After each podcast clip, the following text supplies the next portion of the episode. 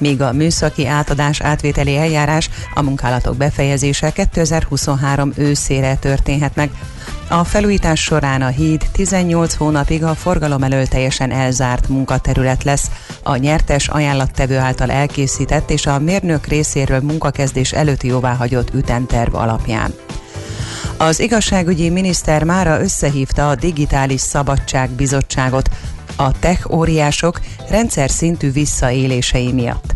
Varga Judit a Hír TV-ben arra, hogy egyfajta ellencenzúráról van-e szó, kijelentette, egyelőre mi a Facebook cenzúrának a szabályrendszerét vizsgáljuk.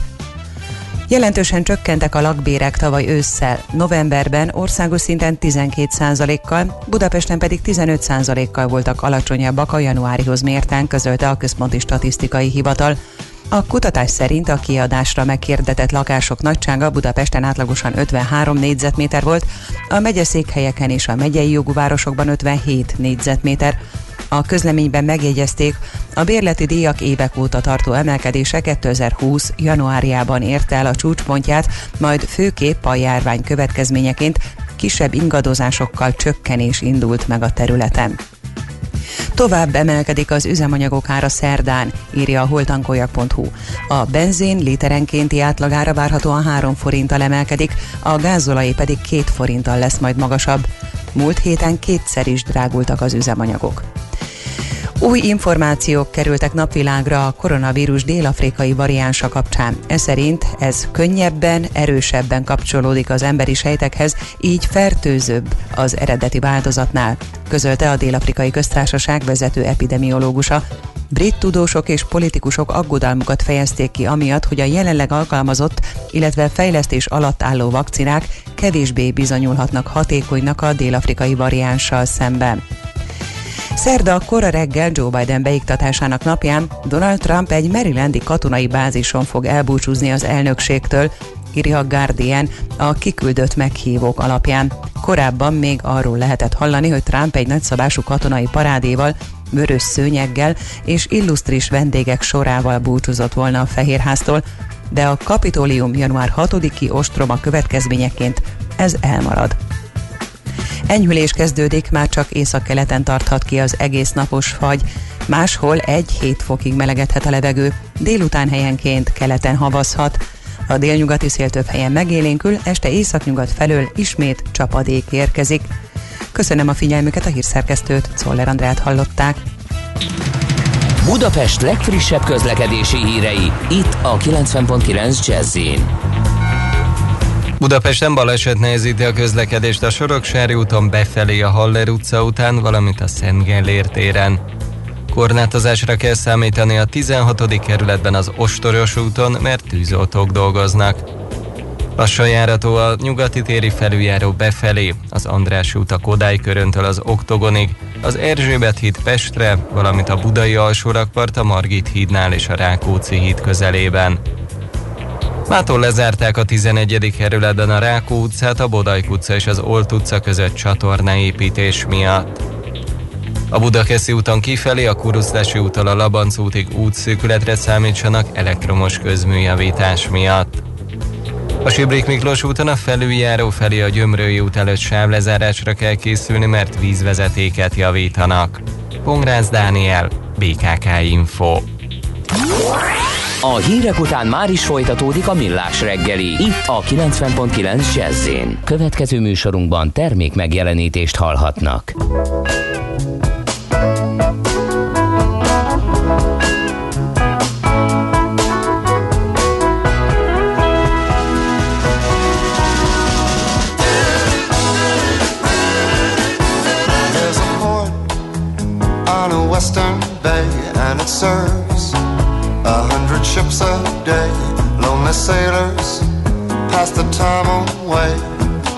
Talk about their homes. And there's a girl in this harbor town, and she works laying whiskey down. They say, Brandy, fetch another round. She serves them whiskey and wine. The sailors say, Brandy, you're a fine girl.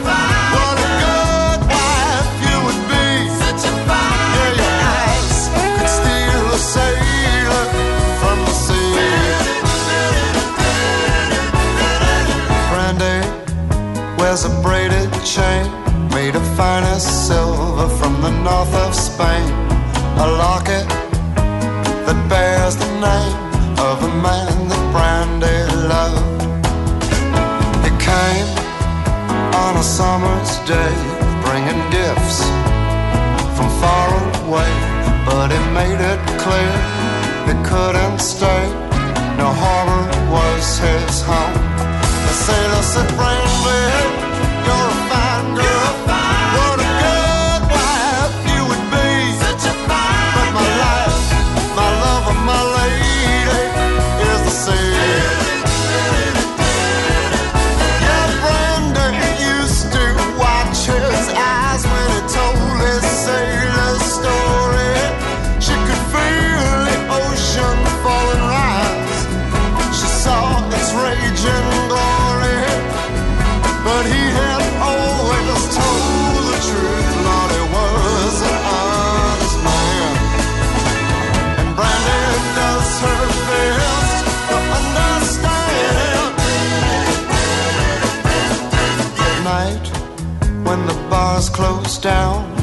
Brandy walks through a silent town and loves a man who's not around. She still can hear him say, she hears him say, Brandy, you're a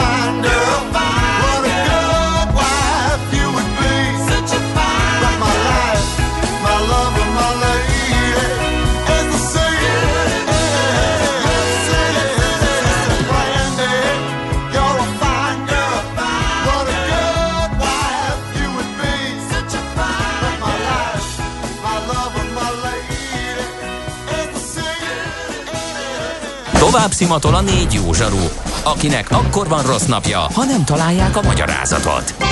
A francia kapcsolat a Wall Streetig vezet. Figyeljük a drótot, hogy lefüleljük a kábelt. Folytatódik a millás reggeli, a 90.9 Jazzy Rádió gazdasági mapetsója. A pénznek nincs szaga. Mi mégis szimatot fogtunk. Ez továbbra is a Millás reggeli, tehát itt a 90.9 Jazzy Rádióban, mégpedig Mihálovics Andrással. és mégpedig Kántor Endrével. Köszöntöm én is az egybegyűlteket. 2021. január 19-e van, ez pedig, ahogy tanult kollégám elárulta, valóban a Millás reggeli rádió műsora, a 90.9 Jazzin, SMS, Viber és WhatsApp számunkkal adósok vagyunk még 0 30 20 10 909. Szóval, hogy az előző felvételre írta nekünk Vili, és erre reagálnék a kedves hallgató, és nagyon nagy süvegelésem lenne Peter Ellen Greenbaum előtt, ahogy azt már egyébként megtettük. Na, nagyon rossz volt ez a 2020-as év, július 25-én ö, távozott egy másik helyre. Ő, akit egyébként a professzionális világban művész nevén Peter Ellen Greenbaumot Peter Greennek hívták, angol blues rock énekes, gitáros zeneszerző volt, nem utolsó sorban a Fleetwood Mac alapítója. Uh, 1998-ban került be a Rock and Roll Hall of Fame-be, a hírességek csarnokába. Olyan dalai vannak többek között, mint például a Black Magic Woman, amit ugye érdekes módon nem tőle ismerünk legjobban, de még nagyon sok más is és uh, például Eric Clapton uh, is nagyon uh, dicsérte gitárjátékát. Willi azt kérdezi, hogy ez a Peter Green egy B.B. King tanítvány? Amikor megszólalt a gitár, azt hittem a King játszik. Tehát nem Greens, hanem Green, és nem tanítvány, illetve hát, hogyha így nézzük, akkor minden gitáros B.B. King tanítvány, hanem még B.B. King is azt mondta róla, Peter Greenről, hogy a legédesebb gitárjátéka van, amit valaha is hallottam, amikor hallom, hogy játszik, beleborzongok. Úgyhogy hát ennyit most Peter Greenről. Más dolgunk van, de még esetleg beszélhetünk majd róla egyszer. Nem ma, és nem mi találtuk fel a spanyol viaszt. Mesél a múlt. A millás reggeli történelmi visszatekintő rovata akkor, abból az időből, amikor pödört bajusz nélkül senki nem lehetett tőzsdeüzér. Érdekességek, évfordulók, események annó. Mesél a múlt. Így trédeltek dédapáink. Vonal túlsó végén videó kapcsolat segítségével Katona Csaba történész. Szerbusz, jó reggelt! Szervusztok, jó reggelt kívánok! Hát én azt a munkacímet adtam, hogy vaskancellár bábaként, mert hogy 150 éve született a német császárság, és hát utólag gondoltam ebbe bele, hogy ez, ha valaki így maga elé képzeli, Bismarckot azzal a jellegzetes kefe bajszával, meg a kicsit ilyen mackós, de mindenképpen tekintélyt parancsoló megjelenésével, ahogy azt mondja, hogy nyomjon anyuka, nyomjon, az eléggé, hogy is mondjam, csak rémisztő így első hallása. Igen, maradjunk annyiban, hogy Bismarckot nem ebben a szituációban szoktuk elképzelni, de tény, amit tény, hogy az ő bábáskodása mellett született meg, ugye az egységes Németország, vagy a német birodalom, ha úgy tetszik, ugye a második birodalom, hogyha még szebben akarunk fogalmazni, és ez egy nagyon érdekes dolog, hiszen ennek ugye 150 éve van, 1871. január 18-án kiáltották ki ezt a német császárságot, és hát ez elég érdekes évforduló, mert azt gondolom, hogy nem kell különösebben hangsúlyozni, hogy nagy megemlékezések, nagy ünnepségek, nagy állami hatacári ezt nem kísérte Németországba, tehát elég ellentmondásos ennek a birodalom születésének a megítélése. Meg lehet közelíteni... De minden esetre egy ilyen diplomáciai és politikai bravúrnak tűnik ennek a létrehozása. És úgy, katonai bravúrnak. Tehát ezt az egészet egy kombinációban kell elképzelni.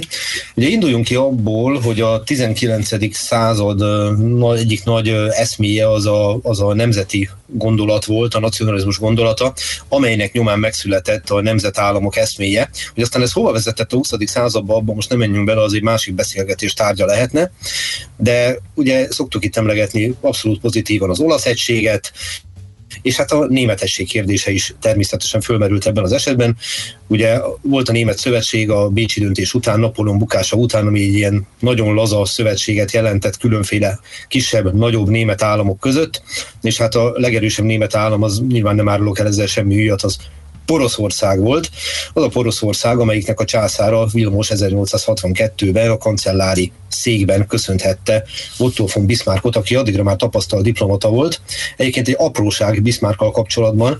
1852-ben, ha nem csal az emlékezetem, járt Magyarországon, tehát diplomataként, nem magánúton, és elég érdekes dolog, hogy van egy olyan levele, amiben arról ír, nagyon kevéssel az aradi tábornok a kivégzése után 1849. novemberében talán, ahol az éde az anyósának ír egy levelet, és azt írja, hogy hát rettenetes, ami itt történt, ezek a lázadók, ezek vérbe borították Magyarországot, és ők a felelősek mindenért, ami történt, pedig azzal zárja a dolgot, hogy nagyon reméli, hogy az ő anyósa a hasonló módon kéne cselekednie, mint Hajnaúnak, nem úgy fog rá gondolni, mint Hajnaúra a saját anyósa. Hát ennyit Bismarck és Magyarország forradalmak sajátos viszonyáról, viszont ez jól mutatja az ő személyiségét, tehát nem véletlenül kapta a vaskancellár nevet, és nem véletlenül fűződik a nevéhez ez a vassal és vérrel írjuk a történelmet mondás, amit ugye minden igaz a parlamentben ejtett ki a száján.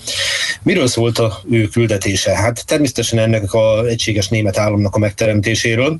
Ehhez egyaránt szükség volt, úgy, ahogy említetted, a diplomácia eszközeire és szükség volt a hadsereg fejlesztésre.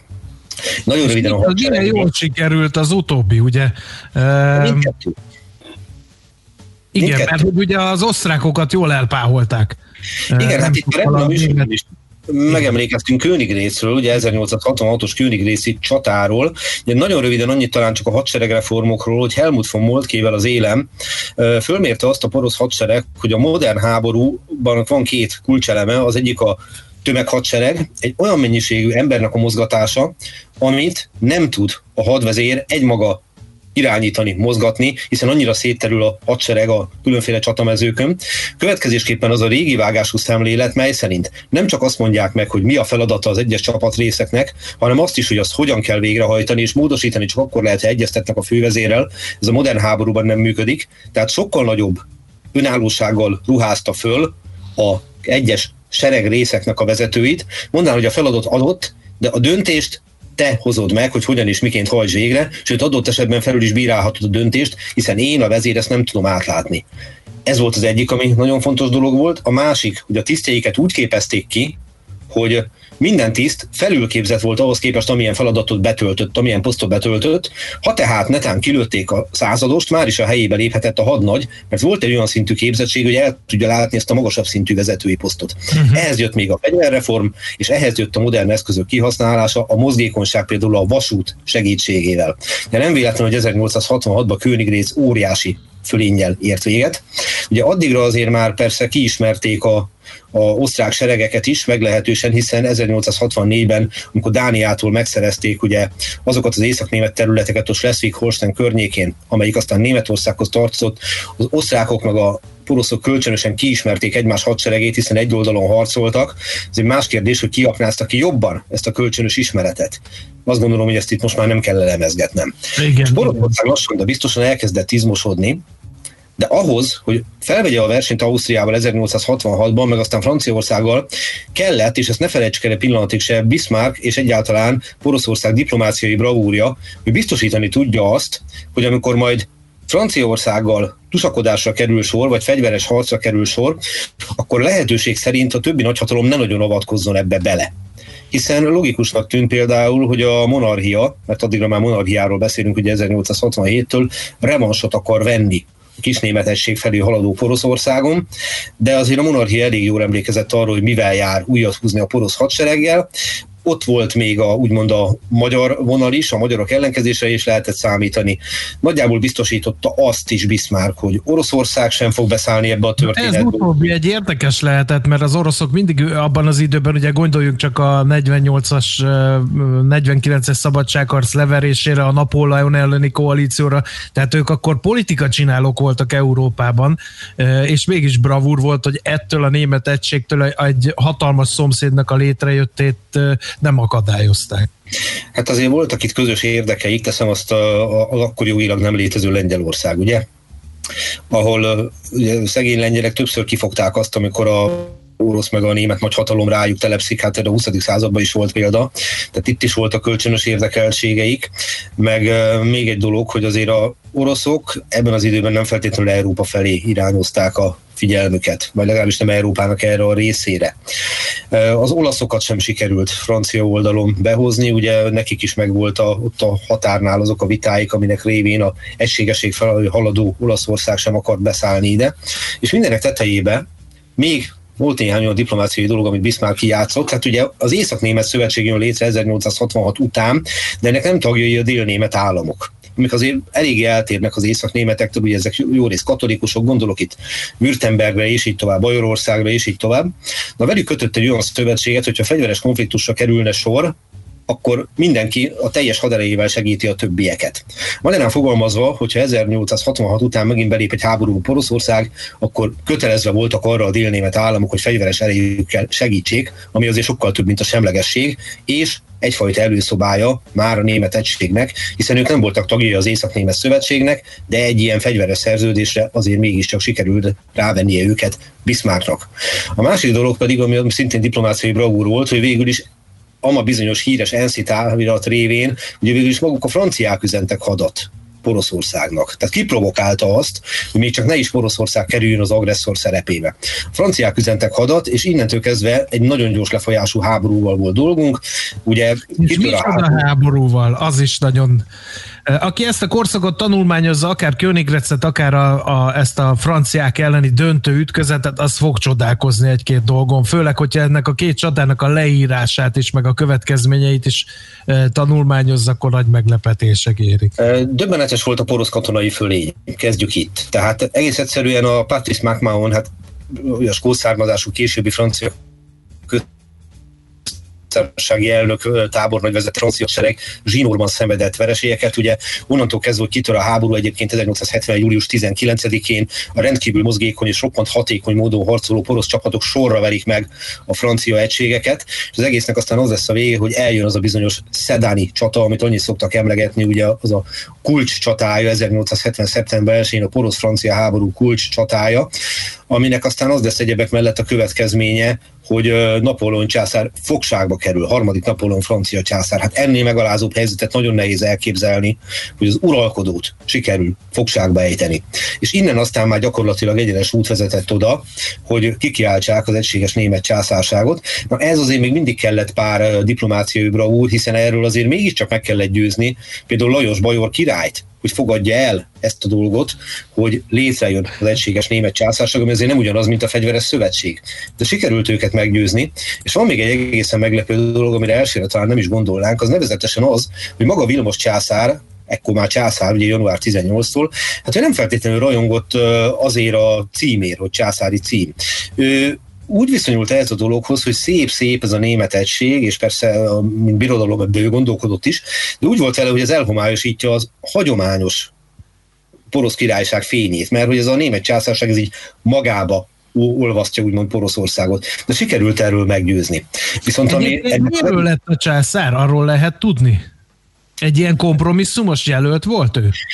Poroszország vitte keresztül ezt az egészet. Tehát azért azt ne felejtsük el, hogy a német egységet azt valóban Poroszország vitte keresztül, Poroszország uralkodója pedig Vilmos volt. Tehát tulajdonképpen föl sem merült, hogy más legyen a császár. Itt igazából arról volt csak szó, hogy például a délnémet államok, amiknek azért tényleg voltak kulturális egyéb, és egyéb különbségeik, beleegyeznek ebbe beleegyeztek. Tehát az a látványos siker ez egyértelművé tette, hogy föl sem merülhet potenciálisan más jelölt. Ami viszont nagyon-nagyon nagy különbség volt, és itt egy picit akkor már előre is tekinthetünk, ez a bizonyos ceremónia, ugye ott a Versailles palota tükörtermében. Akkor, amikor sikerült legyőzni Ausztriát 1866-ban, akkor Bismarck nagyon ügyes diplomataként kiátszotta azt a dolgot, hogy ne alázzák meg Ausztriát. Tehát fölmerültek akkor ilyen ötletek, hogy bevonulni Bécsbe. Bismarck ezt hárította, szükségtelen.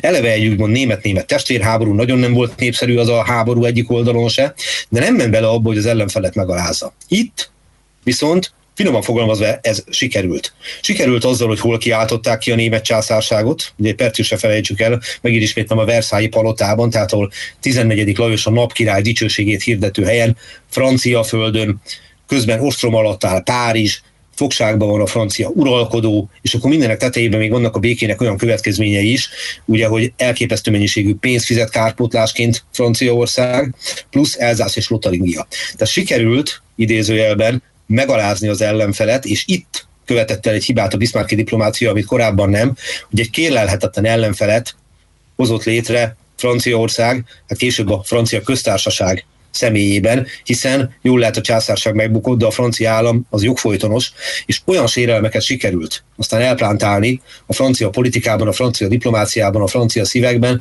ami aztán tudjuk, hogy elvezetett egészen az első világháborúig. Ugyanakkor azonban vitathatatlan, hogy beszéltünk róla, hogy a katonai és politikai bravúr. Ami miatt nem feltétlen egységes ennek a német császárságnak az emlékezete, az valójában az, hogy ez a császárság vitte el aztán úgymond fél Európát, vagy úgy tetszik egész Európát, ugye az első világháborúhoz, és a mai napig folyik a vita arról, hogy vajon kódolva volt-e ez az első világháborús következő konfliktus ennek az államnak a létrejöttébe, hiszen az látnivaló, hogy a német császárság előszeretettel oldotta meg a politikai problémáit is hadi eszközökkel. Valójában ez történt az első világháború kirobbanásakor is, azzal a különbséggel, hogy akkor nem volt mögötte az a diplomáciai háttérjátszma, ami biztosította azt, hogy a kontinens közepén levő Németország úgy tudja véghez vinni, úgymond a katonai bravúrjait, hogy ne legyen elszigetelve. És az első világháborúban láthattuk, hogy a szövetségeseinek a száma az ugye részben a monarchia volt, részben Törökország, távol Európától, illetve aztán Bulgária a Balkánon, aki azonban egy évvel később szállt be a háborúba. Uh-huh. És hosszú távon ezt nem is nagyon nyerhették meg. Úgyhogy azt kell mondjam, hogy miközben láthatjuk azt, hogy van egy olyan megközelítés, hogy a 19. századi romantika szemszögéből nézve létrejön a német egység, és egységben dobban minden német szíve, és létrejön az egységes Németország, véget ér a feudális eredetű a veszfáliai békéig, a 17. századig visszamenő széttagoltság, közben létrejön egy militáns birodalom, amiből egy idő után kiszáll Otto von Bismarck, ennek a birodalomnak a zsenie, és az utódai már képtelenek úgy kezelni a diplomáciai dolgokat, mint ahogy ő képes volt. Ráadásul ugye Bismarck életművének majd, hogy nem csak a kezdete volt ez a, ez a császárság létrehozása, java jött, ezután jött, ugye össze kellett kovácsolni az addigi választófejedelemségeket, fejedelemségeket, egy egységet. És ezt is kovácsolta. Tehát az ő nagysága pontosan abban mutatkozik meg, hogy miután létrehozta valóban vérrel is hassal ezt a birodalmat, utána működtetni tudta ezt a birodalmat békében is. Tehát ezt ne felejtsük el, hogy ugye sokszor szokták mondani, hogy a történelem azt szokta mutatni, hogy ha valaki mondjuk forradalmár, akkor, akkor az alapvetően egy romboló tevékenységet működtet, jól lehet egy elavult, egy rossz dolgot bont le, de hogyha a forradalmárból politikus lesz, a Street Fighter utcai emberből, akkor nem biztos, hogy képes folytatni ugyanazon a szinten az életművét, amikor valami ellen lépett föl, hiszen immáron építeni kéne valamit, vagy működtetni kéne valamit, és akkor az nem ugyanaz a dolog. Na most Ahhoz a hadvezérek már nem nagyon szoktak érteni, igen. Nem, Valóban. És ugye, de ezt láthattuk politikusoknál is. Tehát amikor egy, egy, egy forradalom, hadd nem mondjam Fidel Castro, amikor vezet egy forradalmat, és nem lehet azt mondani, hogy indokolatlan lett volna a kubai forradalom, az ellen a rendszer ellen, ami ellen ő föllépett, és amikor aztán oda kerül arra a helyre, hogy ő lesz Kuba vezetője, akkor láthatjuk, hogy kiépít egy másik olyan rendszert, ami hát finoman fogalmazva nem sokkal szimpatikusabb, vagy egyáltalán nem szimpatikusabb, mint az előző. Most Bismarck viszont nem utcai politikus volt, ő tapasztalt diplomata volt, és emellett pedig az egy más kérdés, hogy egy kiváló hadsereg is kiépült ebben a porosz birodalomba. Ugyanakkor azonban egy idő után Bismarck személye óriási súlyjal nehezedett ugye az uralkodóra, nem első Vilmosra, második Vilmosra. Második uh-huh. Vilmosra, aki ugye messze nem volt olyan formátumú figura, mint az elődje. Bismarck ugye a kancellári pozíciót el is vesztette, és innentől kezdve gyakorlatilag azt kell mondjam, hogy az ő személyének a súlya teljesen érthető módon veszít, a jelentőségéből, és innen indul el aztán az első, a, a német császárság abba az irányba, hogy tulajdonképpen a főszereplője lesz az első világháború kirobbanásának. És van egy nagyon érdekes dolog ezzel kapcsolatban, amit talán az irodalom felé elmozdulhatunk. Ugye nem olyan régen emlékeztünk meg Thomas Mannról. És ott emlegettük a ő személye kapcsán, hogy a Mann család irodalmi zsenik sorát adta a világirodalomnak és a német irodalomnak, és közülük Heinrich Mannnak 1918-ban jelent meg egy élesen kritikus regénye, ami már a második Vilmosi császárságról szólt, ennek az a címe, hogy az alatvaló, és ennek az alatvalónak a hőse, bizonyos Diderich nevű úriember, az tulajdonképpen az ősorsán keresztül tökéletesen példázza azt, hogy milyen a minden egyes önkényuralomban az az alatvaló, aki gátlás nélkül építi fel a saját karrierjét, és egyúttal igazolja azt vissza, hogy hogyan és miként alindulhat el egy állam abba az irányba, hogy tulajdonképpen a kezdeti demokratikus lelkesedés, a kezdeti liberális eszmék azok háttérbe szorulnak. És uh, én innen hadd idézzek egy fiktív beszédet ettől a Déderichtől, hogy hova jutott a Bismarcki birodalom, végülis második filmos idején. Ez a beszéd a következőképpen hangzik. Itt az emberek nem látják és nem hallják a fenyegető veszélyt, csökkönösen kitartanak egy nyáspolgári demokrácia és humanitás elavult elvei mellett, melyek az Istentől származó világrend hazátlan ellenségeinek útját egyengetik. A bátran előretörő nemzeti érzület, a nagyvonalú imperializmus iránt itt nincs meg semmi megértés. Ránk, modern gondolkodású ifjakra vár a feladat, hogy Netzinget is meghódítsuk az új szellem számára, nagyszerű ifjú császárunk szellemében, aki minden jó hazafit, legyen bár főrangú vagy közrendű, az ő fenkölt akaratának végrehajtó részéről rendelt. Éles kardunk az egyetlen, amely biztosítja helyzetünket a nagyvilágba, és hogy a kardunk éles maradjon, arról gondoskodni ő felsége hivatott. Ha a császár szólít bennünket, a kard ki fog röppenni hüvelyéből, az a kotnyeleskedő társaságot a birodalmi gyűlésben vigyázzon, nehogy rásújtson le először. Csak annyit mondhatok, uraim, önöknek ő felségével nem lehet réfálni. Na most ezt az idézetet a 21. századi populizmusban megnézve azt gondolom, hogy meglehetősen hát elgondolkodtató, hogy finoman fogalmazzak.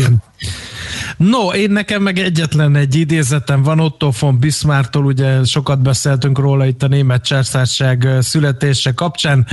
Ő egyszer azt mondta, három császárt láttam teljesen mezítelenül, és a látvány nem volt költői. Valóban. És ugye... Egyik biztos a harmadik Napóleon volt, akit Szedán után elkaptak. Lehet, Bismarck roppant hálás idézeteket lehet elővenni, ugye egy kiemelkedően okos ember volt. Hadd mondjak most két olyan dolgot, ami, ami uh, magyar vonatkozású is. Mit ír Ferenc Józsefről 1852-ben? Igen kellemes benyomást tett rám az ország fiatal uralkodója, akiben a 20 esztendős kortüze az érettség méltóságával és megfontolásával párosult. Szép szeme kiváltva jókedvű, s ha nevet, egészen meggyőz nyílt szívűségéről.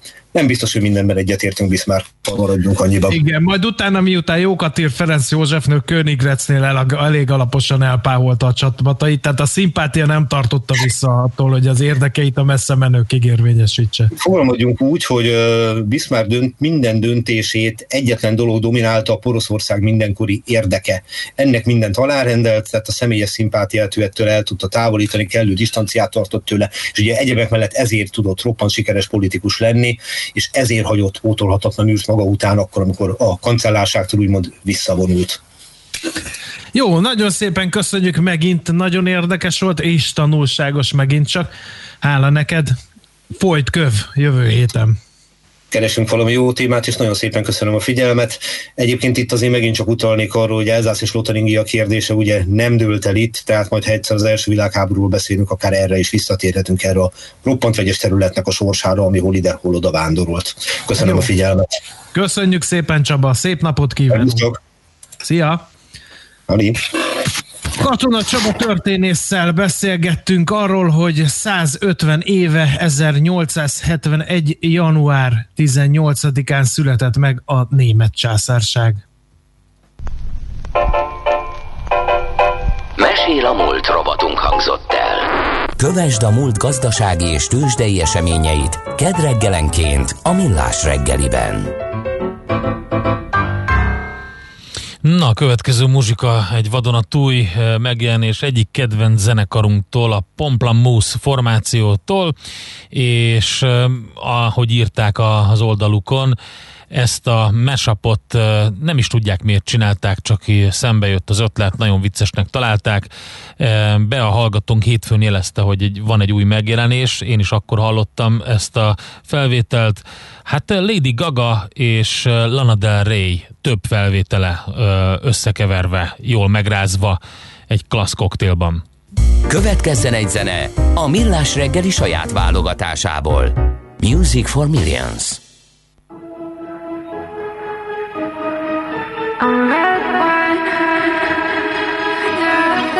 I got my red dress on tonight Dancing in the dark in the pale moonlight. Done my hair up real big beauty queen style. High heels off, I'm feeling alive. Oh my god, I feel it in the air. Telephone wires above, I sizzle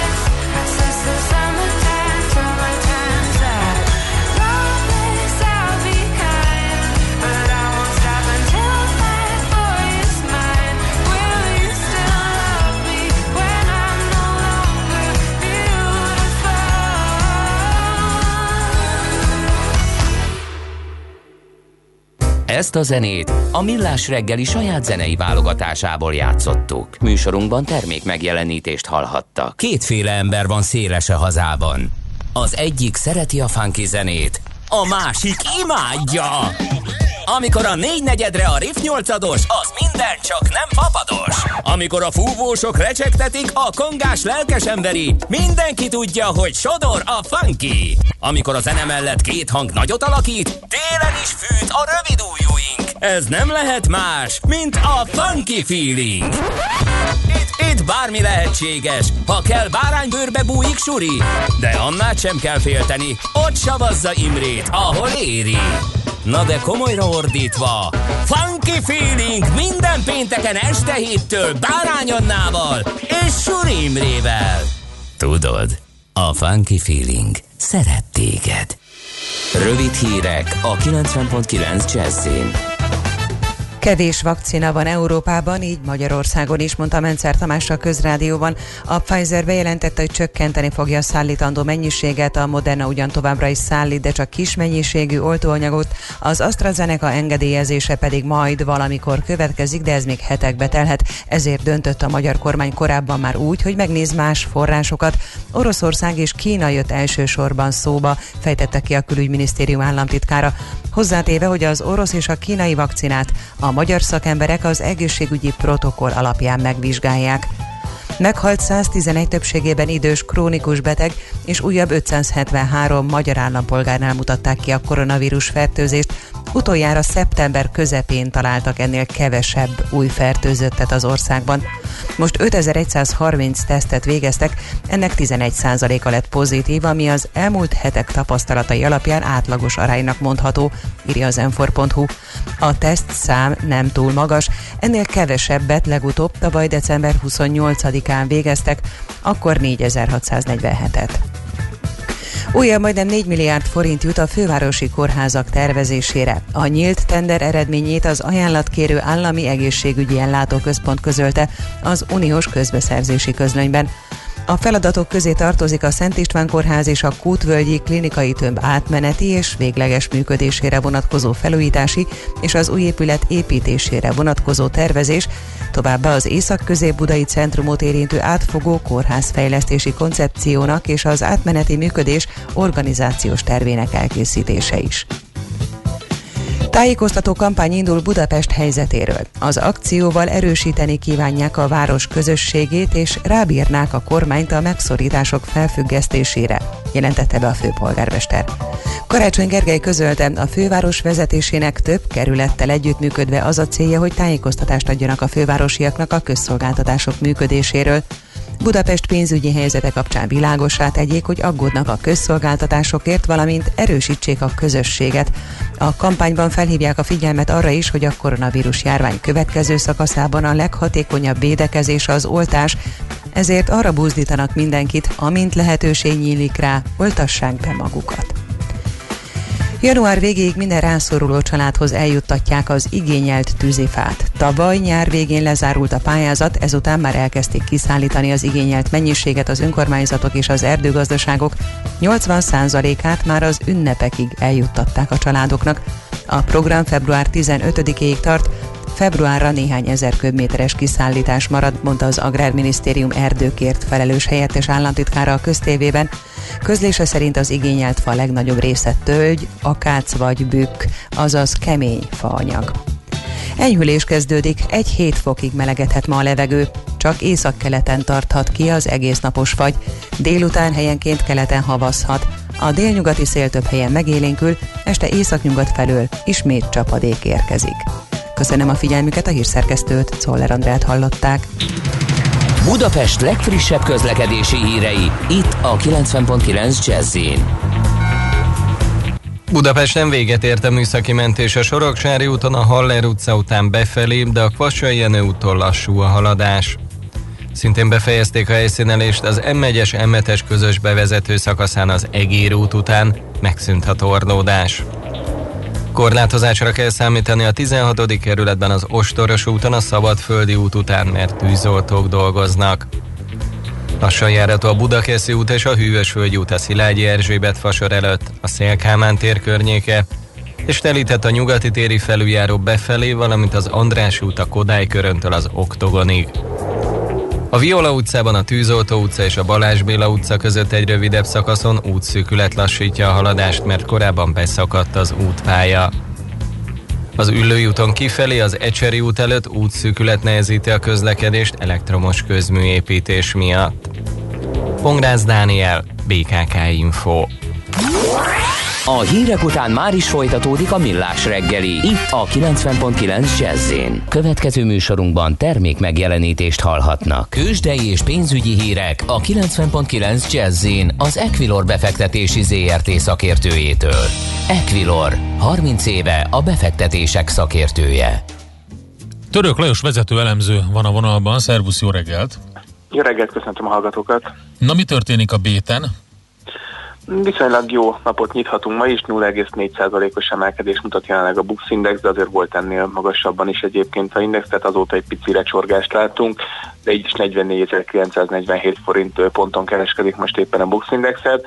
Az vezető részvények mind zöldben vannak, az OTP 0,3%-kal emelkedett 14.160 forinton, a MOL 2.400 forinton kereskedik 0,8%-os emelkedés mellett, a Ritter éppen 8.000 forint alatt 7.970 forinton 0,3%-os emelkedésen, míg a Magyar Telekom a tegnapi záróára megegyezően 400 forinton kereskedik. Egyébként a forgalom másfél milliárd forintnál éppen, hogy magasabb, tehát nem mondhatnánk, hogy óriási forgalommal nyitotta reggel a kereskedés. Keressük a, a, az irányt, ugye majd Amerika mutat valami valamit talán.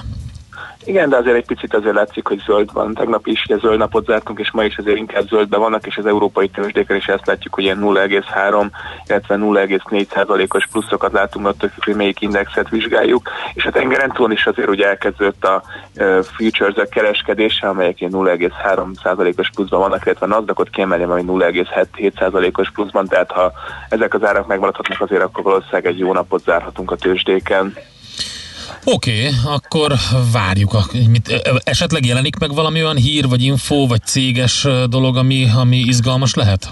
Amit mindenképpen kiemelnék, ugye, hogy a gyors jelentési szezon a múlt héten megkezdődött, és ez a mai nap is folytatódni fog a tengeren túl a bankpapírok részvényeivel, úgyhogy mindenképpen érdemes lesz figyelni a különböző Egyesült Államokbeli bankpapírokat, illetve nyilván azért a koronavírus terjedésére is érdemes figyelni, most is azért talán azért tudunk zöldben lenni, mert egy picit sikerült a korlátozásokkal visszafogni uh-huh. a mhm. vírus terjedését. Jó, oké. Okay. Mi hír a devizapiacon? A devizapiacon azt látjuk, hogy a forint eh, tartja az elejét az euróval, illetve a dollárral szemben jelenleg is 360 forint alatt 359 forinton és 24 filléren kereskedjük az eurót, és 296 forinton és 55 filléren a dollárt. Az euró-dollár árfolyamában a jegyzés egyébként megfordult, hogy az utóbbi napokban látszik előtt ma inkább az euró az erős, és egy dollárt és 21,1 centet kell adni egy, do- egy euróért, tehát hogy megfordult az irány, és egy kicsit dollárgyengülést látunk a mai nap folyamán. Oké, okay, Lajos, köszönjük szépen, jó kereskedést nektek, szép Köszönöm, napot! Köszönöm, kellemes napot, sziasztok! Török Lajos vezető elemzővel beszélgettünk a budapesti értéktősde nyitása után kialakult árfolyamokról, devizapiacról, meg hát a várakozásokról. Tőzsdei és pénzügyi híreket hallottak a 90.9 jazz az Equilor befektetési ZRT szakértőjétől. Equilor, 30 éve a befektetések szakértője.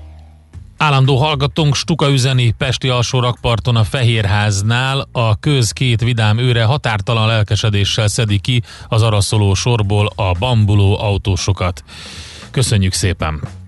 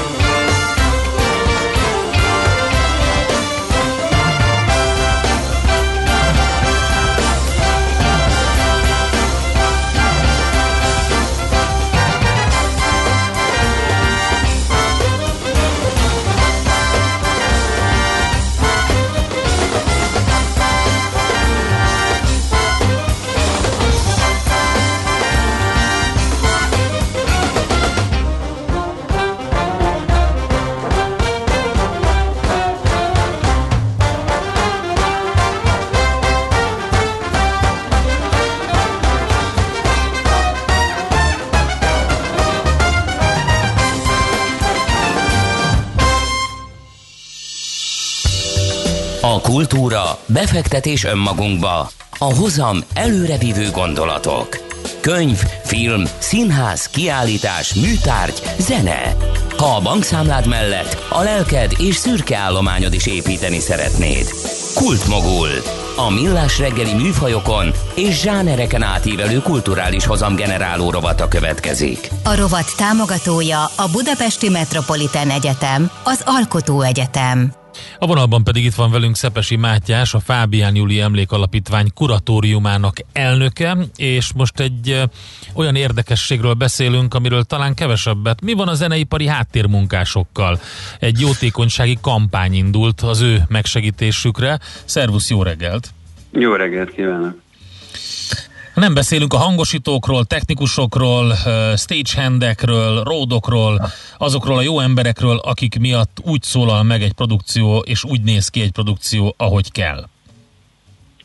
Hát akkor most beszéljünk róla itt az alkalom. Remek kezdeményezés. Köszönjük szépen, Endre.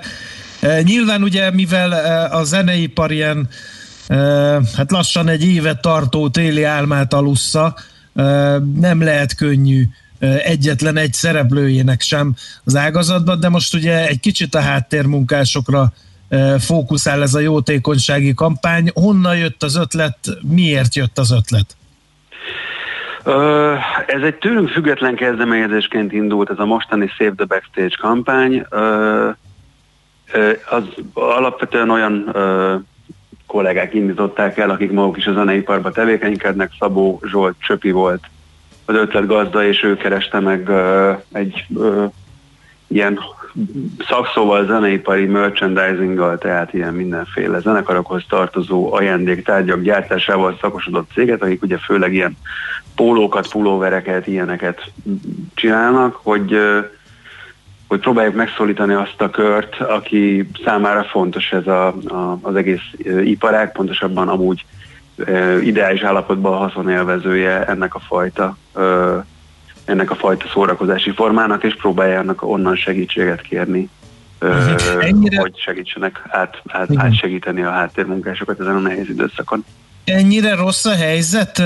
Ez most egy kicsit álnaív kérdés, mert nyilván se bevételük nincsen a háttérmunkásoknak, és hát gyanítom, nem ők a legjobban kereső része a zeneiparnak, annak ellenére, hogy nélkülözhetetlen az ő szerepük, ahogy Endre célzott már erre a bevezetőjében.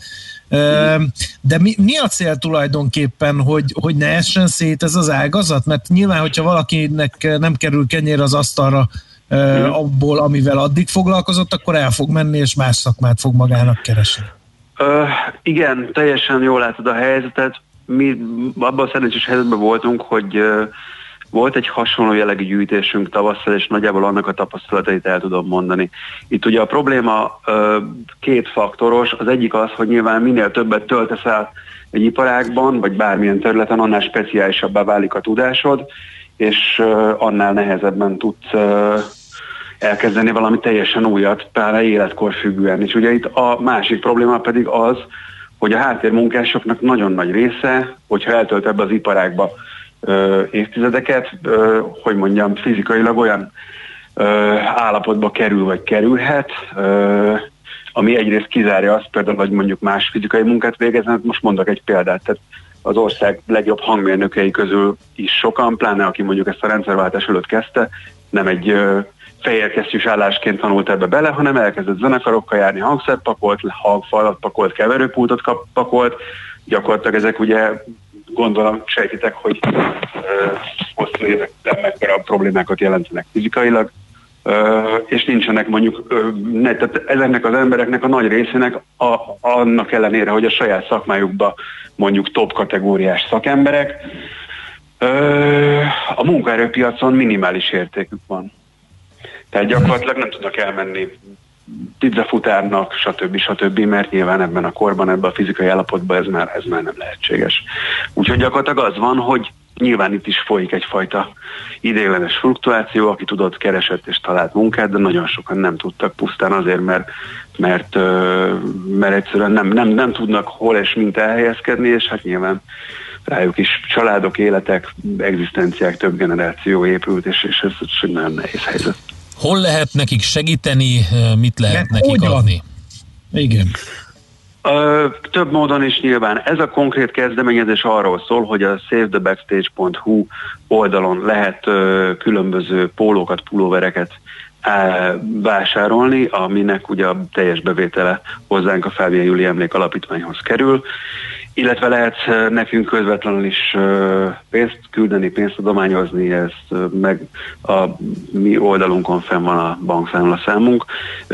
Az összegyűlt pénzre pályázatot fogunk kiírni hamarosan, illetve hát el kell mondanom, hogy a hogy nagyon sok zenekar a saját megmentésére kapott raktárkoncertpénzből is ajánlott fel bizonyos részeket nekünk, hogy segítsünk mi újraosztani mindazoknak, akik még náluk is nehezebb helyzetben vannak. Hogyan történik az elosztás? Kik azok, akik kiválasztásra kerülnek? Ez egy érzékeny kérdés, mert eh, hát gondolom az ágazatot egészen sújtó e, probléma mindenkit érint. Hogyan próbáltok meg válogatni, hogy kinek e, jut és mennyi jut? Itt is csak a tavaszi pályázatunknak a, a tanulságait tudom elmondani, mert olyan visszajelzéseket kaptunk, hogy ez elég jól sikerült. Gyakorlatilag két részre bontjuk a dolgot. Kírunk nyilván egy pályázatot, ebben bizonyos anyagokat bekérünk, ami alapján fel tudjuk mérni mind a szakmai ö, életét, szakmai múltját, illetve a, a szociális helyzetét a pályázónak. Ö, és nyilván a kettőnek valami fajta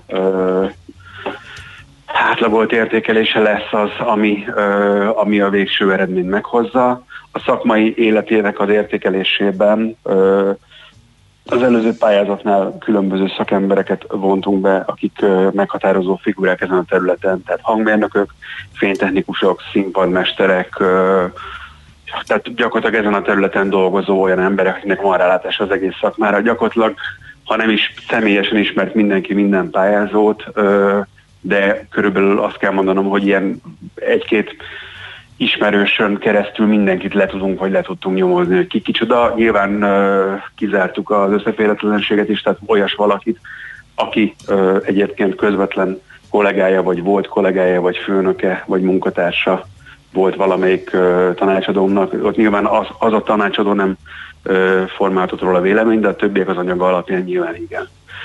A szociális pontokat pedig mi magunk hoztuk a kuratóriumba, itt nyilván az, hogy amúgy a háztartás vagy a család szintjén mennyi jövedelmük volt ebben az időszakban, illetve hogy nevelnek-e, neveltek-e gyereket, akár unokákat, ez nyilván mind számított.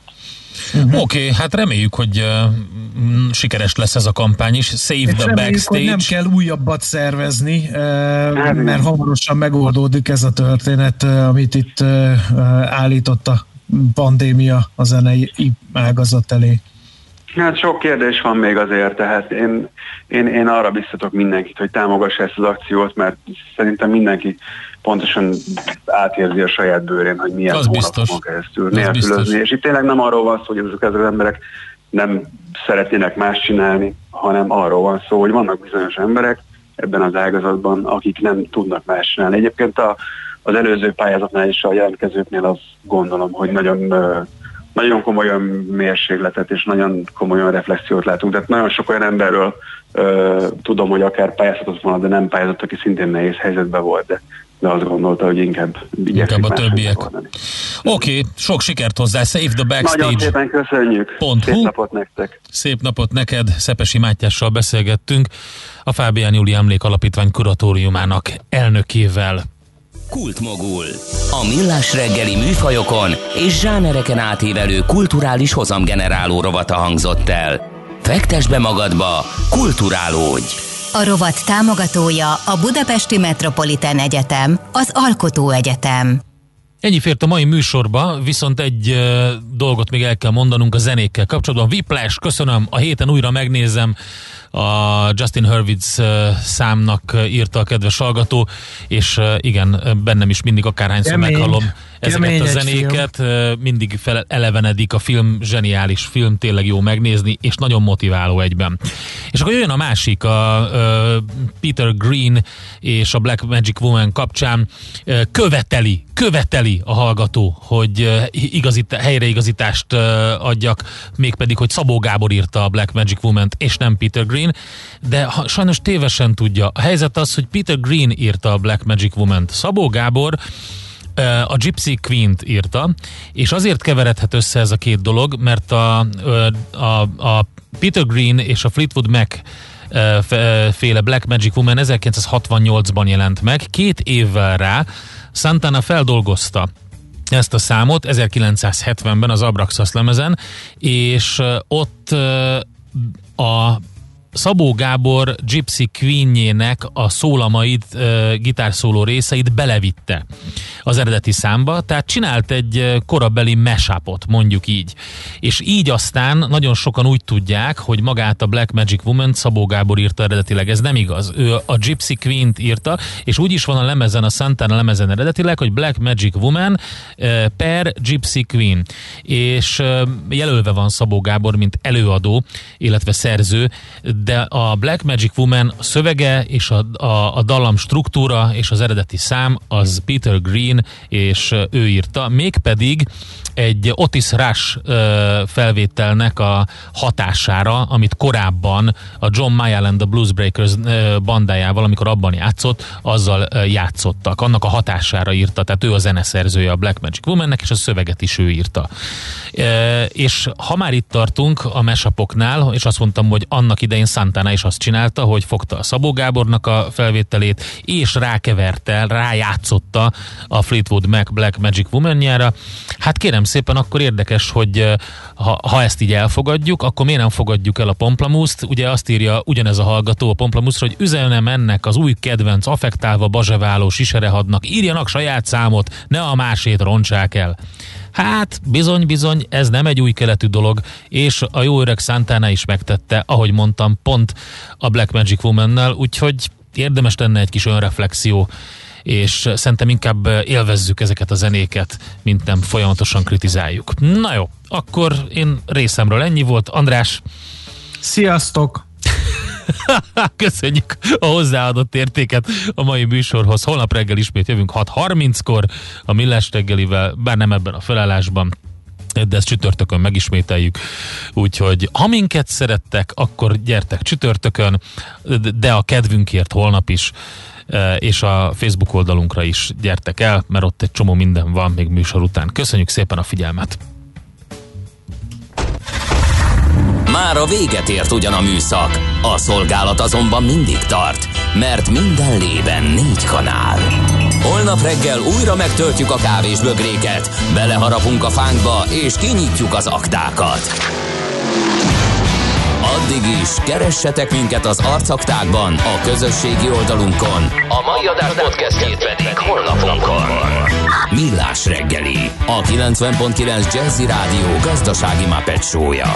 Ha csak egy műsorra van időd idén, tégy róla, hogy ez legyen az. Csak egy dolog lenne még. Műsorunkban termék megjelenítést hallhattak. Reklám. Gondoltál már arra, hogyan lehetne ebből? Ez?